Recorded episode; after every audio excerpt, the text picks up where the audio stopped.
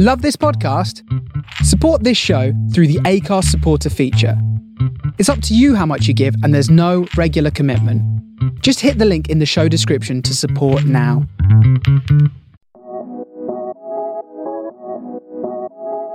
Hi, everyone, and welcome back to What For, the podcast that asks exactly that. So, this week is a bit of a different style. What For was originally called What For because I wanted to take on four week challenges to see what I found out about the world. After making two episodes, however, I found that an unpaid podcast that takes one and a half months to produce each episode isn't really sustainable. But not before I tried out Ramadan for the first time. And I promised to the many people who were generous enough to speak to me that this episode would be out for Ramadan 2021. So I've dug up all the files to make this episode about what was really an amazing month for me.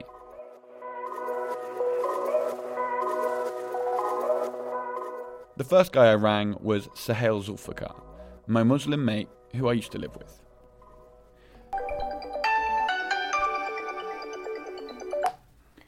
Hey mate, So how are you doing this? long time no speak. What's what's been going on, man? Damn, it has been a long time. So his reaction to my fasting was simultaneously encouraging and not at all. Are you, are you planning on actually fasting yourself? Yeah. Oh man, love that. oh man, yeah. No, that that's that's grand. Are you planning on doing the whole month? Yeah. Oh my god. After he'd caught his breath from all the laughter and reassured me that what I was doing wasn't offensive, he started telling me about the month itself.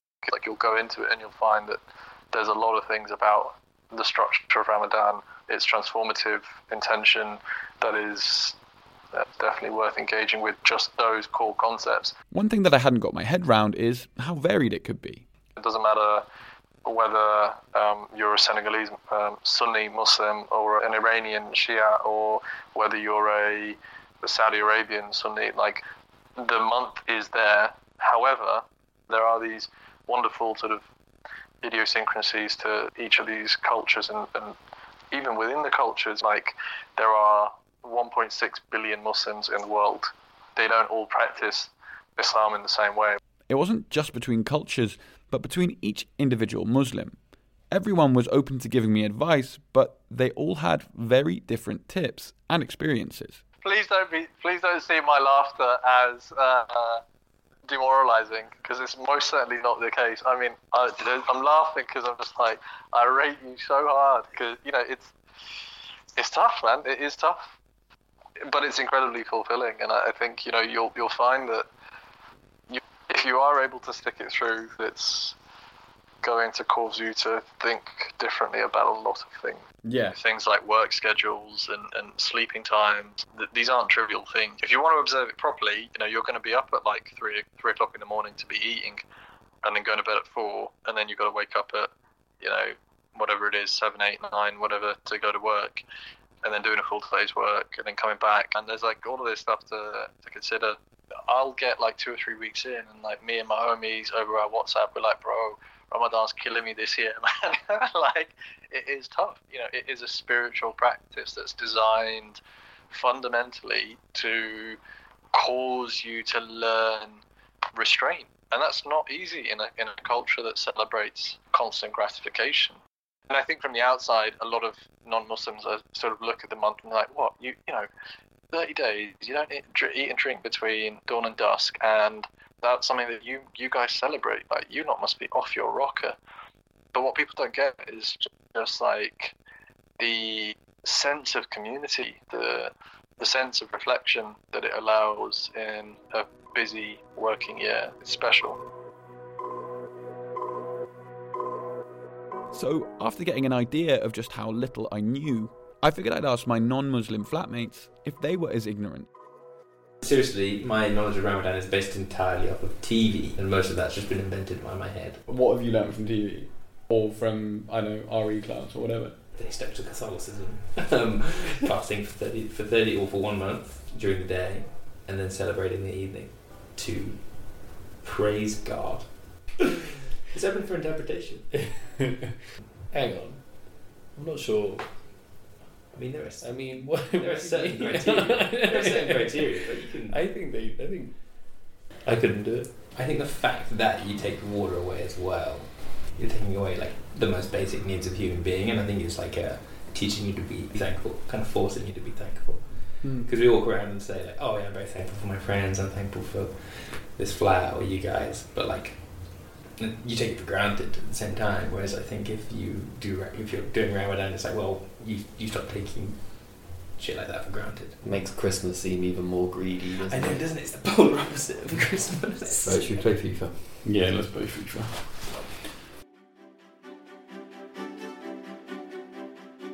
I had to leave after just one game of FIFA so I could get some sleep for the fast. It is night one of Ramadan. I'm getting into bed. It is 10:45, just to try and be able to get up for that five o'clock rise. Can't tell if I'm more nervous for the podcast or the experience of fasting. I just really want to do it right.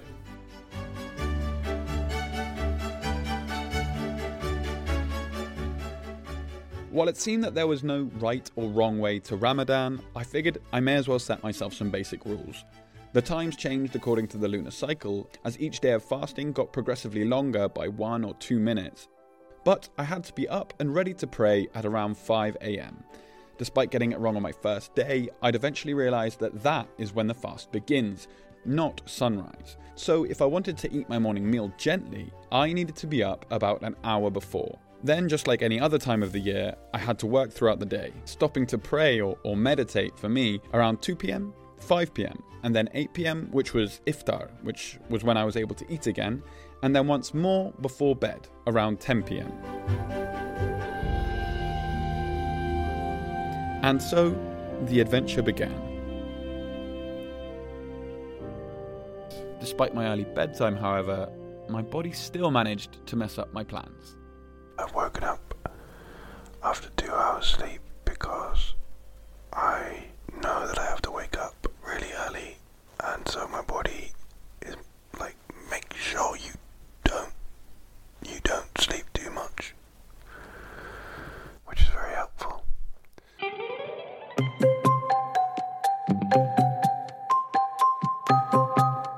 But i was up at 5am for sahur the last meal i could eat before the fast began. It is 5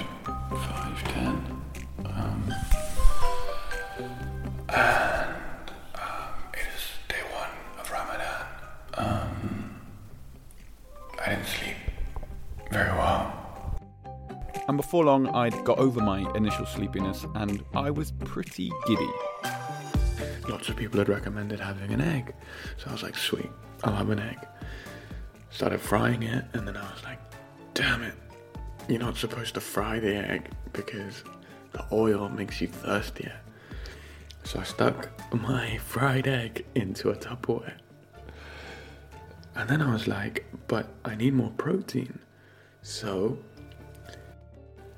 I started making beans, and I was like, yeah, great. And then while I was eating the beans, I was like, whoa, this tastes real salty. and I remembered that beans have salt, and salt dehydrates you.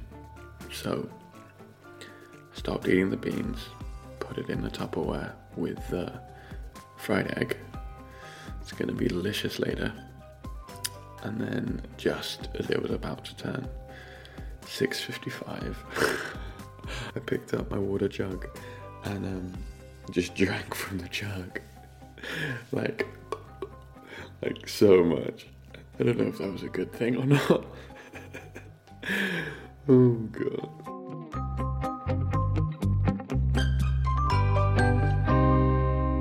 Downloaded an app that told me where Mecca was, and I did my best interpretation of what I thought was praying. Here's me entering my 12th hour of the first day of fasting. So I woke up at uh, 5 o'clock, did my prayer, got confused. So I thought fast didn't begin until sunrise, but fast begins with the prayer. Regardless, from 6.58, which 6.58, which was uh, sunrise, until now, I haven't had anything to drink uh, or eat. It's probably showing in, in my presenting skills. And I've been working away, trying to trying to stay uh, busy, occupied. Um, and it's an interesting test between trusting what you need and what your body's telling you you need, but not caving into what you want. I'm a bit weak now, I think. Um, my flatmate uh, said I was, I was looking a, bit pale. Um, and I think I'm going to stop talking. As Suhail, my old flatmate, had said, there were so many different versions of Ramadan, so I figured I'd have to speak to people from different parts of the world. First, I rang Noor. I was really surprised when you told me you're gonna do this, and then I'm like, oh, so now you're becoming Muslim, and you're calling me to advise you how to become a good Muslim. and I'm like, oh my, you called the wrong person. Okay, so Noor isn't Muslim anymore, but she grew up in a Muslim family in Syria, so I figured she could give me some insight. But did you feel like Ramadan gave you something? I really like the atmosphere. Everyone is gathering, and my mom making a lot of nice food every day. So her main focus was the delicious food every day. That seemed kind of counterintuitive for a festival that's supposed to be about fasting. She also told me about Ramadan TV shows that they produce each year, but I couldn't find any that were in English. Noor's Ramadan was starting to sound a lot more like the indulgence of Christmas that I was used to. We wanted to show my mom that we're fasting and we're doing this with her. We were so thirsty. We thought like we're gonna drink water, but we didn't want my mom to know. So like we were like hiding behind the curtain and just like drinking water and assume that God will not see us because we're behind the curtain. Okay, so maybe Noor wasn't the best person to speak to about a committed Ramadan fast. But she put me in touch with a friend of hers, Fira, who was quite a lot more serious about it. So uh, I can introduce myself. Basically, uh, my name is uh, Firas Sidki. I'm a, a, medical doctor and uh, a person who is in love with intermittent fasting. Fira had a lot to say about intermittent fasting, but here's the quick run through of the benefits, from the social to the scientific intermittent fasting is uh, so beneficial in every level in the human body. Before we got to the scientific ones, he wanted to talk about the social and psychological benefits. Three friends actually who tried to do fasting with me. Some of them told me like just before they eat, they stop and realize that wow, i have been hungry all day, but now I, I'm I, am i am blessed to have this meal in front of me. Some people don't, so that kind of like widens their vision or understanding of uh, people who are in crisis. You know. Then there was self control and discipline. When your body is hungry or thirsty, you stop and tell, no, nobody, I'm not going to be listening to you. You're going to be listening to me. I'm in control, not you. He explained that Ramadan offers us the opportunity to train ourselves each year to remain calm and in control in stressful situations, whether that's a breakup or a work issue or a fight with a friend or the loss of a loved one so the third aspect that i would like to like touch is the medical aspect uh, how can i start? It's such a big one. Uh, let me think how i'm gonna start the best way. Fira explained that fasting doesn't just stress your mind out. In fact, you create a mild stress at a cellular level, and that stress, while it's not causing any damage, is actually good for you. It encourages your cells to sharpen up their act. Think of it as your cell is being like a castle. And in the medieval times when the castle is surrounded by another army the people inside reinforce the castle what happens in the cell perspective is that when you're having a period of fasting, this mild stress uh, triggers the, cells of our body in various organs, uh, such as the brain, for example, to reinforce itself it's one castle and another castle. There's a bridge between them when you are eating glucose. It's working fast, but this bridge have some holes. So people are falling between two castles, right? And people who are sending messages between one castle to another castle.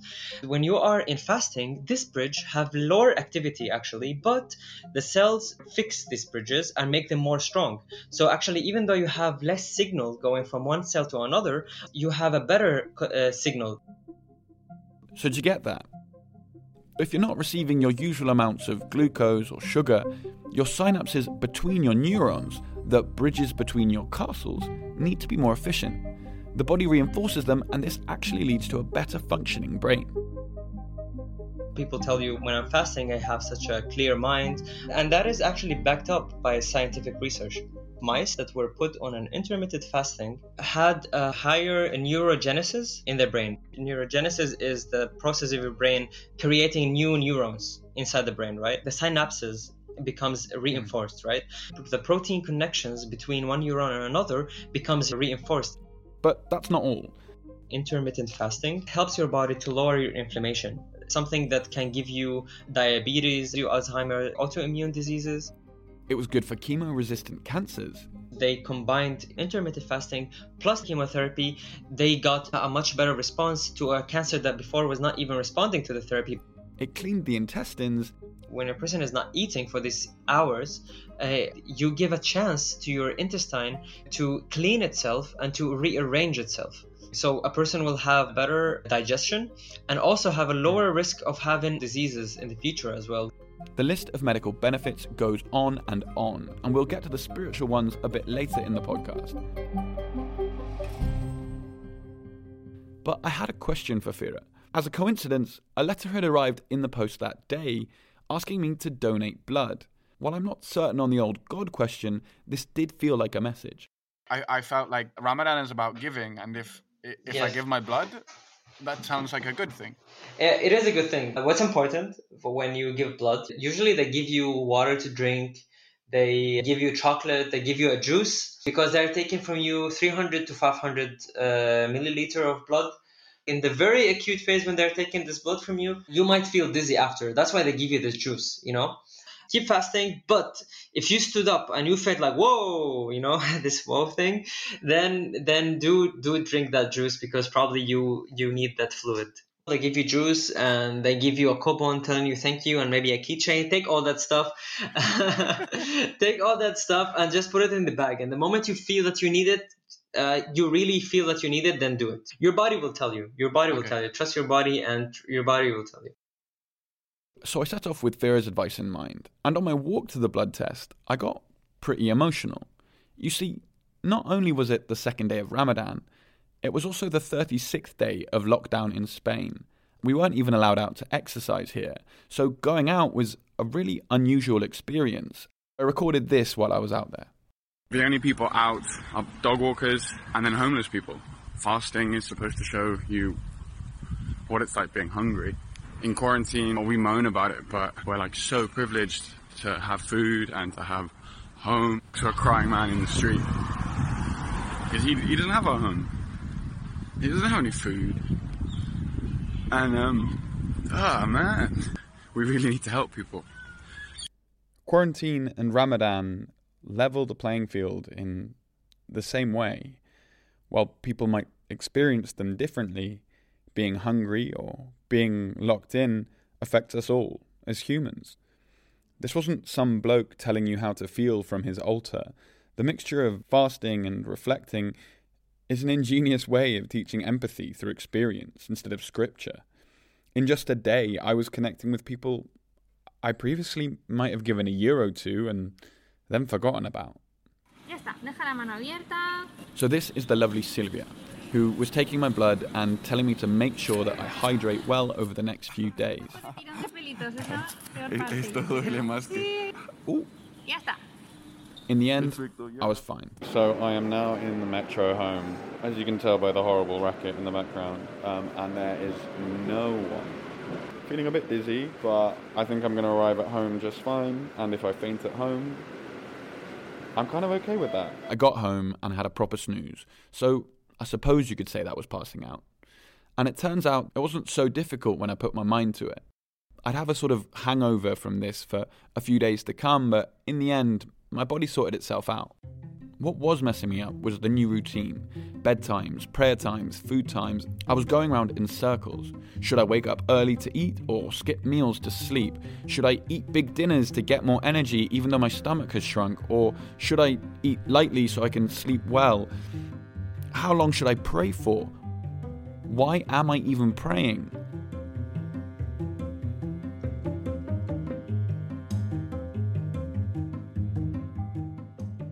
I rang Heba Shahid, a Muslim physiotherapist and health coach in Australia. I was hoping her answers would calm me down a little. How, how much time do you pass sort of within each of, of your daily prayers? It's very variable again. Prayer itself, uh, it's all about letting go of the physical world. We believe, and, and many people, even non Muslims, believe that we are spiritual beings inhabiting a physical body. Mm. And this world that we're in is the physical world, but it's not the real world. So, what prayer is, is that you're letting go of everything to do with the physical world, even though you are still in your physical body, right? Mm. The first thing we do is we raise our hands and we throw it mm. back, and then we put our hands over our heart, right? Throw all everything, all your thoughts about this world, the material things and everything, right? You're connecting mm. inwards toward to your soul, and the soul or the spirit is connected to the spiritual world. It's connected to God. So that meant that there are two types of prayers. There's the physical body led prayer, I'm just going to pray, do the actions, do the acts, uh, and then I can tick off my calendar that I prayed. Action oriented prayer. That's not the ideal prayer. Instead, you want to be aiming for a soul led prayer. The prayer where you feel like you're so connected to God, you're so connected to your soul. You're not in this world, you're not in the body part, you're in the soul part. It's not about ticking boxes, it's about I'm here, I'm connecting to God, I, I feel connected, I'm grateful, I'm compassionate, I'm conscious of Allah, I'm conscious that He's watching over me, I'm conscious that my heart is in line with Him. When you're in a spiritual state, you're not even thinking about the length of time. There's no time when it comes to spirituality. You might recite, you know, 100 verses, which might take you, you know, 20 minutes, or you might recite, recite four verses, which will take you 20 seconds. So it's not about the length of time that you're in prayer, it's about how connected you are What I'd wanted was simple instructions like do five minutes here and two minutes there, but once again, people were insisting that I should know what's right to do. This challenge was revealing that what I had to tune into went beyond simple steps. It was also really fascinating to think of prayer as a way of accessing that flow state where time becomes irrelevant. I figured it also happens when you get into the zone with other things running, painting, writing, cooking something delicious. To think of those moments as moments of connection with the spirit world or with Allah, with a fundamental reality, really clicked with me. Anyway, if Heba couldn't tell me about prayer, I figured as a health coach, she might be able to give me some pointers with regard to food. even though Ramadan's about nourishment of the soul, you do also need to nourish your body, right? But it has to be actually nourishment, not like just food for the sake of food. Food needs to be given to a person based on their body type, their mind type, um, their metabolism, their digestion, all of that sort of stuff. You need to understand your body type, right? And by knowing your body type, you'll know what will fit well with you for suhoor and what will fit well with you for iftar. So, like for me, I need to have light foods. I need to have just vegetables. Cooked vegetables is better because raw is harder to digest. The, with the Ramadan personal reflection thing, is that the answer to that question is so often what your body tells you. like, like, Mm. like, It depends. yeah, my my body's gonna tell me better than you'll be able to tell me. That's right. That's right. If we're intuitive enough and we're tuned in enough, which is interestingly the aim of Ramadan, that you tune in and listen to your body. Uh, well, what's your soul and your mind and your heart and your body telling you? You'll be able to know that, like, you know, because Ramadan's interesting because you haven't eaten all day. So you've taken everything away. You've taken away your own thoughts and feelings about it. And then you eat and notice, oh, yes, I feel good when I eat this. Or, or no, I feel like crap. You say that, my my buddies were uh, st- stretched out their hand to me and, and offered me a cookie, and I was just and, and I was like, I, I I don't think so. No, I don't want it. And they were like, Man, you've changed, man. like I.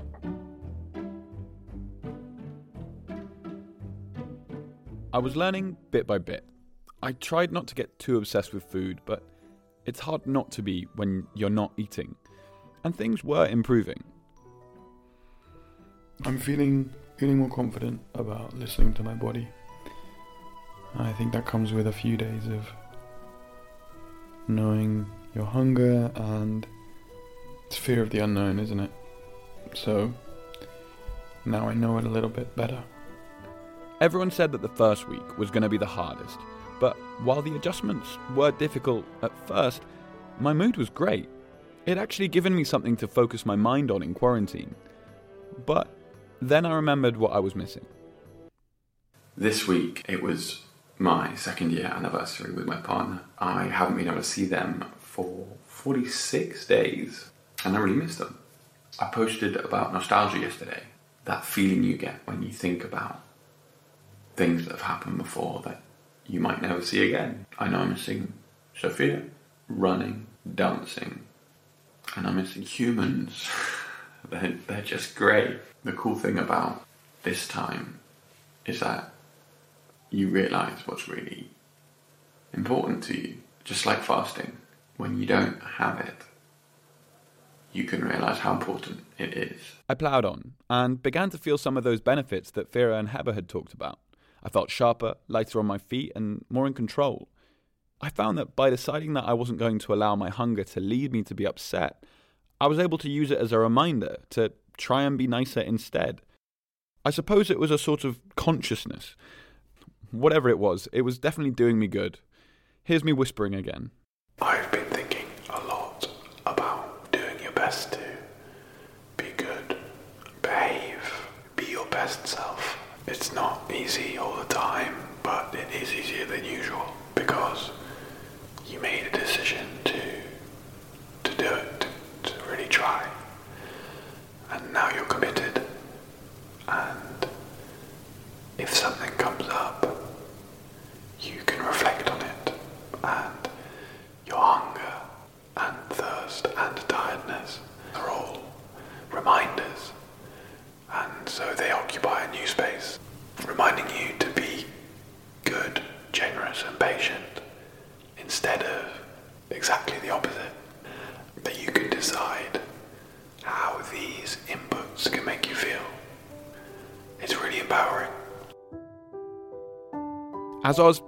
feeling all these big feelings, I was desperate to connect with people who would get what I was talking about.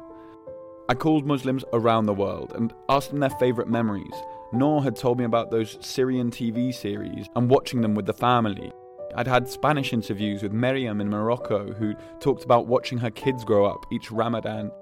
There was Muna, a nurse in Spain, whose favourite memories were the trips she took to Morocco as a child, finally being in a Muslim country where all the kids rushed home together for iftar.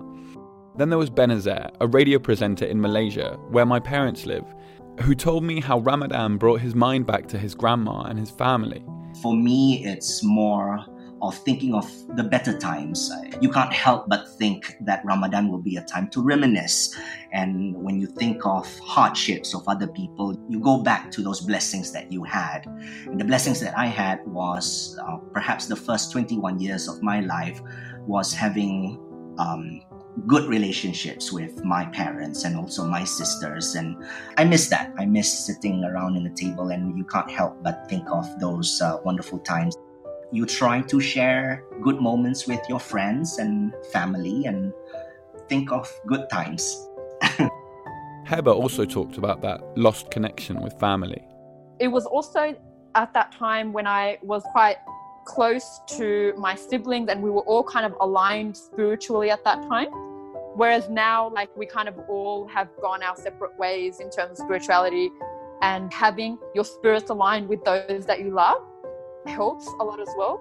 And Fira told me about how his mum used to cook an extra meal. In fact, lots of people told me this. people want to share like so when people are they, they maybe the mom is cooking at home you know making a, a meal to her family but then instead of making for example two cups of rice she makes like four cups of rice and give half of their the food that they, that she cooked go into the mosque so people can eat and enjoy it because she want to share she want to do good in this month of goodness And then there was AJ, the Malaysian MMA fighter, who told me about how fun Ramadan was. When I was kid, Ramadan always fun. It's like a celebration, you know. When I was a kid, it's always I'm excited. You know? because we got new clothes. The parent buy me new shoes. I got money, a lot of cookies, food. I didn't have any of those memories to fall back on. But right now, with COVID, everyone was going through a rough time. If my only income is my gym, you know, my, I have my student, my my members, but right now, almost uh, almost two months, my gym closed. I don't have any income. I cannot do my business. I still have to pay the rent, the gym, and then up my house. We are struggling, you know. Was he being miserable at home? No, he was simultaneously training for MMA fights while feeding stray cats. First week of the lockdown, I know the cats they were, were starving, they were skinny, you know, like it was hard. So I keep doing it, you know, like every day. It's just the spirit, you know, it's Ramadan. The more I trouble, the more I give, you know, like but I'm happy.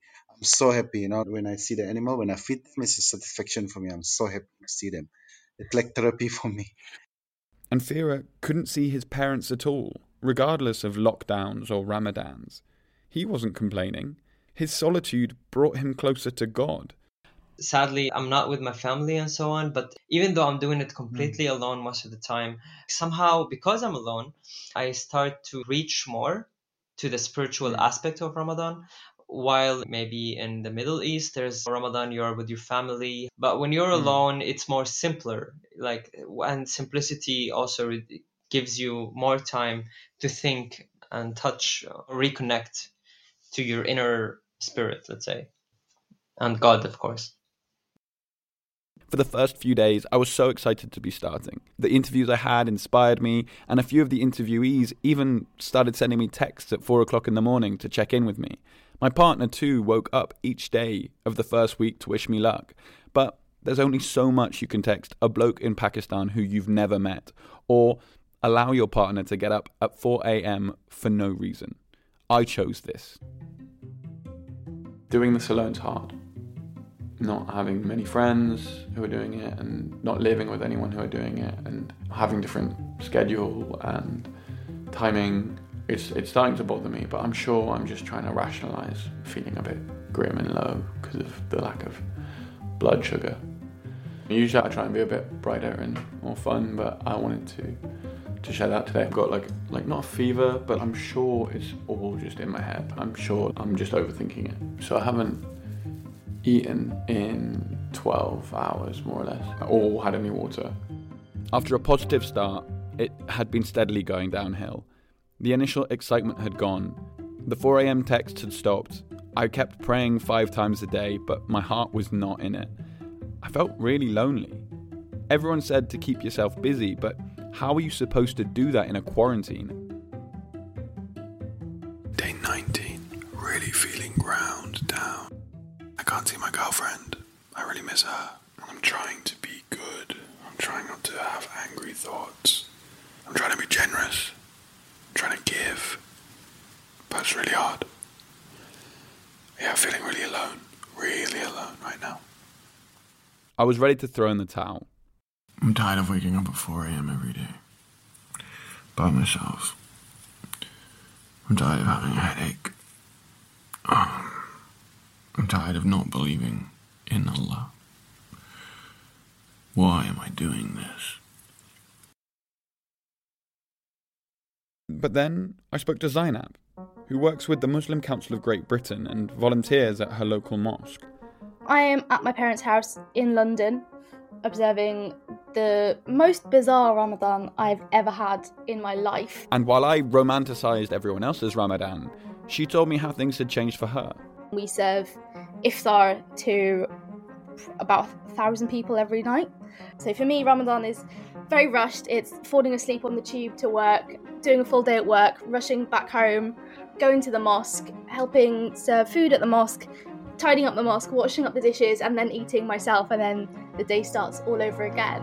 So this is the most calm and relaxed Ramadan I've ever had in my life, and I'm really, really enjoying it. So Zainab seemed like another Ramadan saint, and I was prepared to feel guilty about how I wasn't doing enough. But when I asked her about prayers, I still hadn't worked out how to do mine. She made it all seem more human. I'm reminded of um, my little cousins, and they decided to say their prayers out loud. And one of my cousins, who was six, said, I just really want a bike. And my cousin, who was seven, said, I just want school to start. And I've always really loved this idea that you can just ask God for everything. And, you know, that's what God asks you to do. He says, Ask me and I'll answer you. The idea of these kids resonated with me. I'd spent this entire time thinking I had to be looking after stray cats and orphans. I got so obsessed with doing it right. This was my first Ramadan and my first lockdown. In this context, I was a kid. I'd been speaking to all these adults who'd been raised with Ramadan, and it was all well and good trying to connect with my deepest spirit, but this was my first rodeo. It wasn't ridiculous to think about me. You're allowed to ask for things.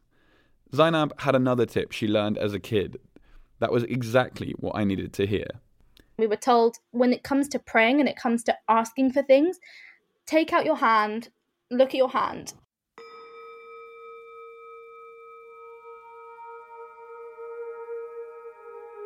you start with your thumb. Your thumb is closest to you when you hold your hand out.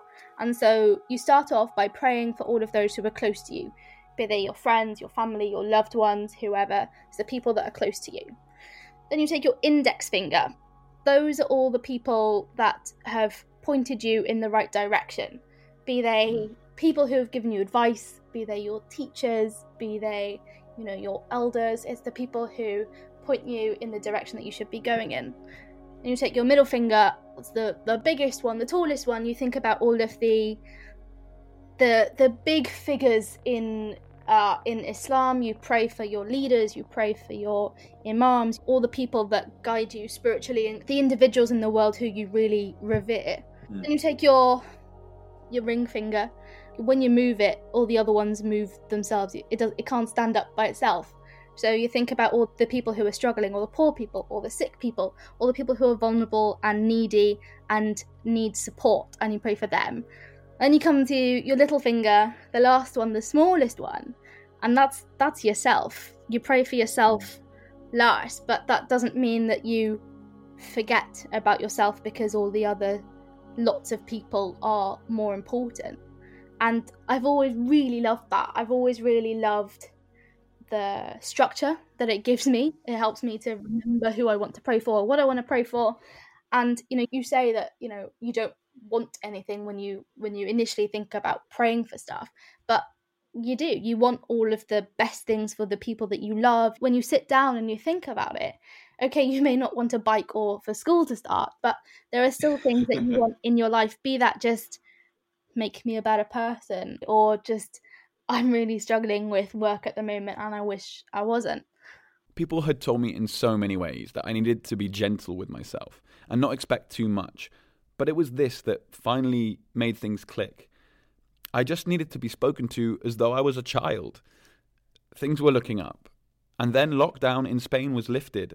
I still couldn't see my partner as we had to be careful with her family, but I could go to my favorite kebab shop.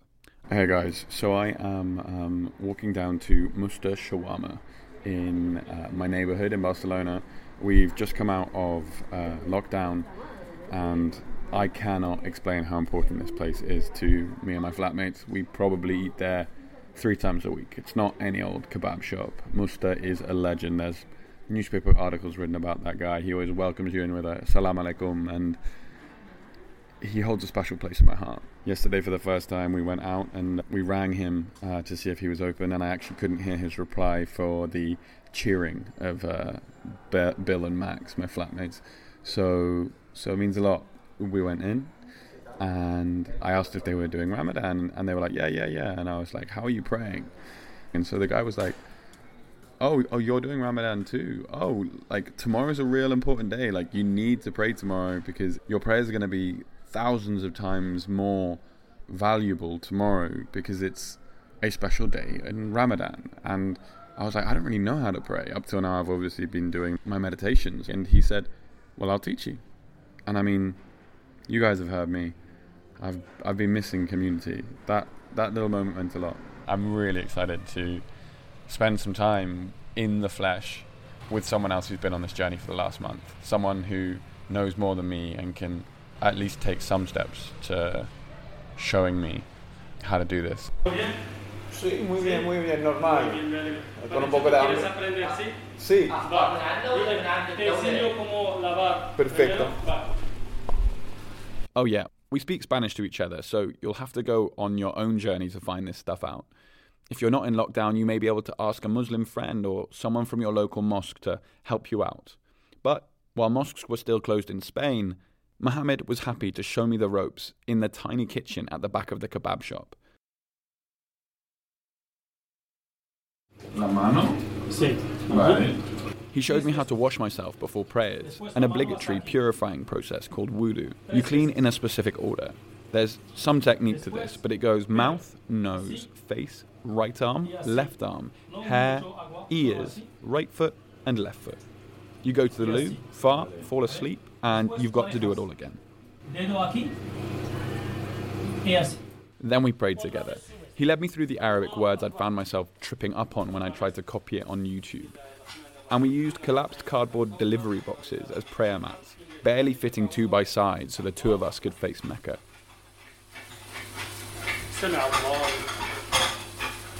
Allah Akbar. Allah Akbar. Muhammad's generosity really did make it feel like my prayers were worth a thousand times more that day. And then on the walk home, I saw temptation. Kind of like Krispy Kreme glazed and in the shape of a man, like a like a Krispy Kreme man with with like white or milk chocolate on the top, with little little face drawn on, and there was coffee, just sort of wafting gently out the door. That smell, and now we're getting closer to be able to do it.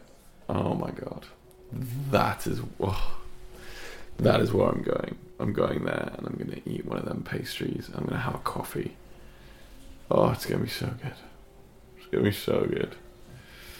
Oh. I got back revitalized by my food fantasy and prayers with Muhammad. And then I remembered something that had happened on one of the moodier days after my flatmates had broken quarantine by sneaking to the park and having a few beers by themselves. They came back pretty drunk, and, and Billy, one of them, had to explain to the other, Max, what had happened. After we broke quarantine that day, we came back and we were all like, yeah, we missed Harry because we like had a day out. Oh, yeah. And then we uh, we sat down and ate dinner with him, and he was being all like proper and like fasty, you know, doing his Ramadan sort of face and like really taking his time over his food. And then at one point we were like, yeah, one one, one of these days we'll do it with you. We'll have a we'll fast with you. And he was like, really? And he was like, we were like, yeah, man.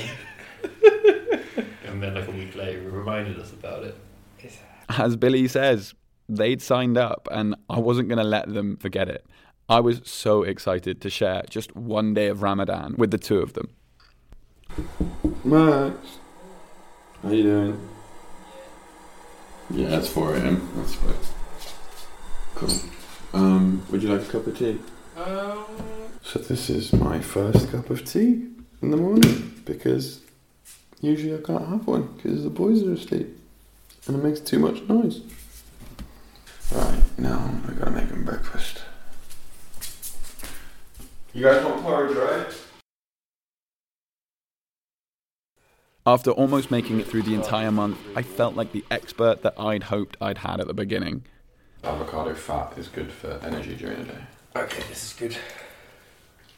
Let's get this fucking lab. I don't stand a bloody chance, man. You gonna give me the lemon juice? But the boys immediately took to the rules, or at least they took to policing each other, while also working out how best they could bend them.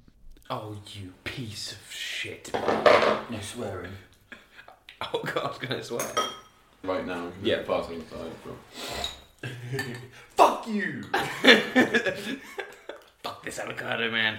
Fuck this plate. Fuck this lemon. Fuck your water.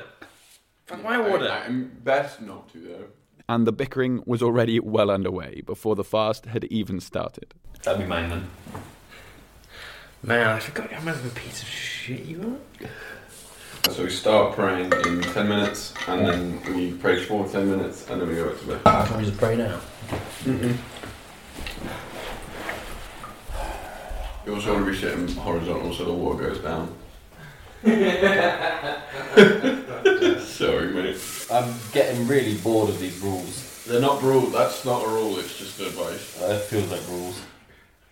What if I've got a rare disease that it turns out I have to eat? You don't. Uh, you're facing the wrong way. This is east? Yeah, you've got to face it that way. Okay, look at that. It's gone well. That's what. That's Right. What. And go! We were all working that day, so I tried not to annoy the guys too much. But I checked in at midday to see how they were doing. My concentration is low, is, is worse today. In, in the morning it was good, in the, in the afternoon it's not been what it should be. Yeah. Um, which is annoying. Yeah, and I, was, it was, I found it quite, quite hard then while meditating not to just feel guilty about not doing as much work as I wanted to do. What about you, Bill? So, What are you feeling about? Oh, how, how's the rest of your day gone? yeah, fine. And that was the dynamic of the entire day. Max doing his best to engage with the idea, and Bill steely gazed, slamming doors, grunting and sighing. Might suggest that he wasn't that fine. But we made it to the end of the day together. I'm definitely feeling the hunger, but it's an excited hunger. You ready for that communal iftar feeling when we break fast together? I, I tell you what, I'm excited for you. This is the first one where it's like, hey, we went through the same thing. How are your heads? How's your, how like in terms of like feeling you strength? It's been alright. I sometimes get like a tension in my in my forehead anyway, and that, and that came back. Is that more just rage? It's just pure rage. Any? Oh, like- you were recorded. Yeah, I, I said I was. Um, I didn't sign anything. um, drive fast, eat ass. Any final comments, Bill? I believe I speak for both of us. So their Ramadan may not have been the spiritual awakening I had hoped for.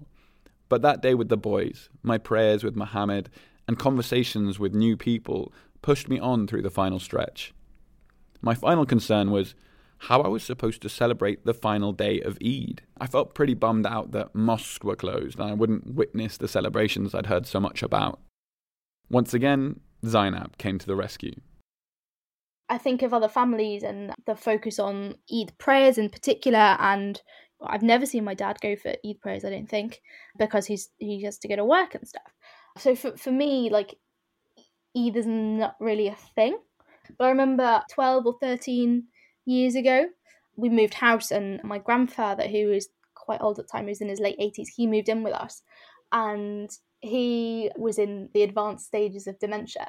But I remember it was the day of Eid. My dad was at work, but my mum was at home, and it was like the first time we were having like an Eid breakfast with with my mum, and she was really excited. And she goes, "Okay, well, what what do you want me to make you for breakfast?" And we insisted on having uh, crepes. So we sat down at the breakfast table um, with my grandfather, and we ate crepes with ice cream. And my grandfather couldn't really see very well, just sort of noticed a slight like yellow colouring of the crepe thought it was an omelette. So, oh, this is story, story is so stupid, but this is my own story. So he was sat there putting salt and pepper on his crepe, watching me and my sister eat, thinking it was an omelette, and he ate it with some toast. And he was watching me and my sister eat what he thought was an omelette with chocolate ice cream. And I remember he was just he was just couldn't understand us, and he had this just look of utter despair on his face. And he was convinced he was right, eating a crepe with uh, with salt and pepper and some toast. And that that is that's genuinely my Ramadan and my Eid story, and it's the only one me and my sister talk about. And every single year, my sister and I on Eid, whether we're together, whether we're not, whether we're working or whatever, we always make sure we eat crepes and think about that time. And that's it for me, really.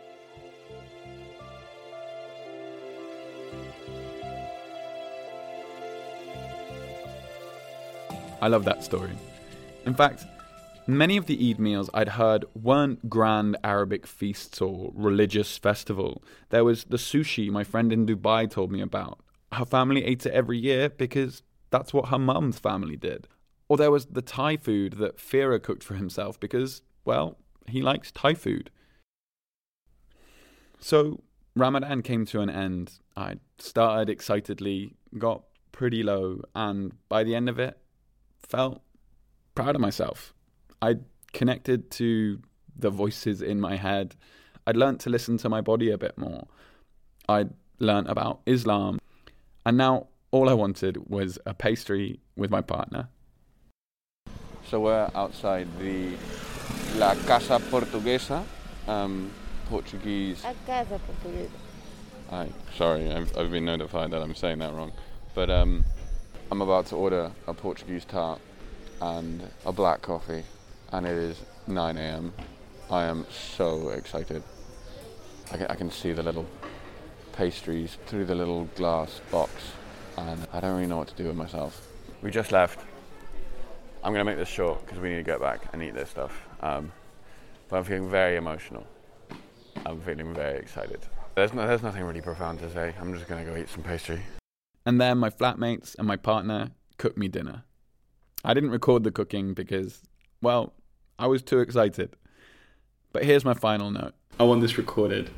I want chicken wings, chips, carpaccio with parmesan, and salad, and a little bit of avocado. Every year from now. Um, and dinner with Sophie. Yeah. Sophie's my partner, and if Ramadan taught me anything, it was how grateful I am for the people around me.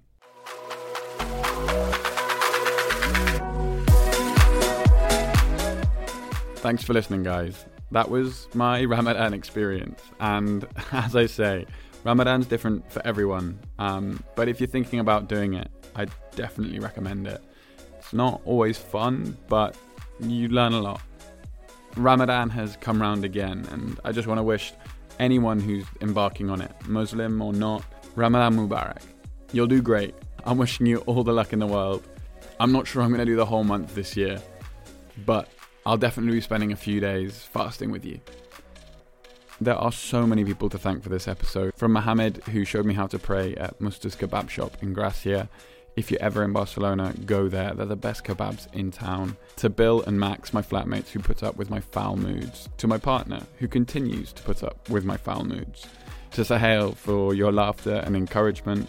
To Muna, to Miriam, to Zainab, to Fira. To Heba in Australia for all her advice, both spiritually and physically, and to anyone else who I might not have mentioned but still played a part in my peculiar experience of Ramadan. Next week, you'll be hearing the second part of my interview with Musa Okwonga. If you haven't listened to the first one, go back and listen to it. He's got such wonderful stories, such wonderful ideas, and better than all of that is his voice and his laugh. So go give it a listen. Thanks once more for listening to the What For podcast, the podcast that asks exactly that. Stay safe, stay well, and look after each other. Ramadan Mubarak.